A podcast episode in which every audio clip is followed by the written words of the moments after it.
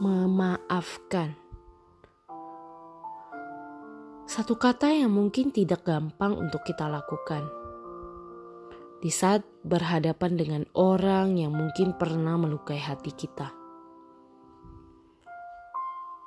Secara kata, secara teori, mungkin gampang untuk katakan maafkan saja.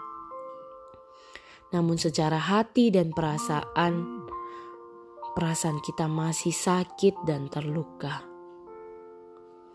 Mungkin itu yang sering terjadi dalam kehidupan kita sebagai manusia. Kita disakitin, kita dilukain, akhirnya kita sakit dan kita dendam.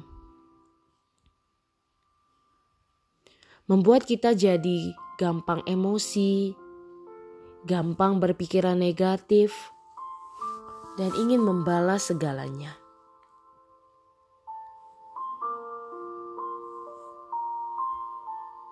Belajar dari kata memaafkan. Mungkin satu hal kebaikan yang kita lakukan tidak akan selamanya orang ingat. Namun, sedikit saja kesalahan yang kita lakukan akan diingat oleh orang lain. Walau tidak gampang kita memaafkan orang yang mungkin pernah menyakiti kita. Namun tidaklah menyimpan terlalu lama dalam perasaan hati kita yang membebani hidup kita. Belajarlah untuk melepaskan sekalipun sulit.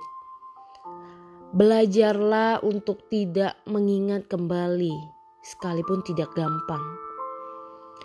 Belajarlah untuk membuka lembaran baru sekalipun membutuhkan waktu yang panjang.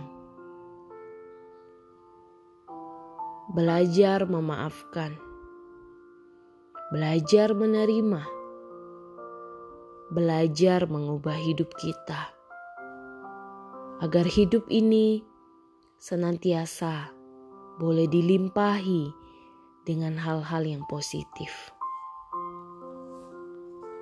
Selamat mempraktekkan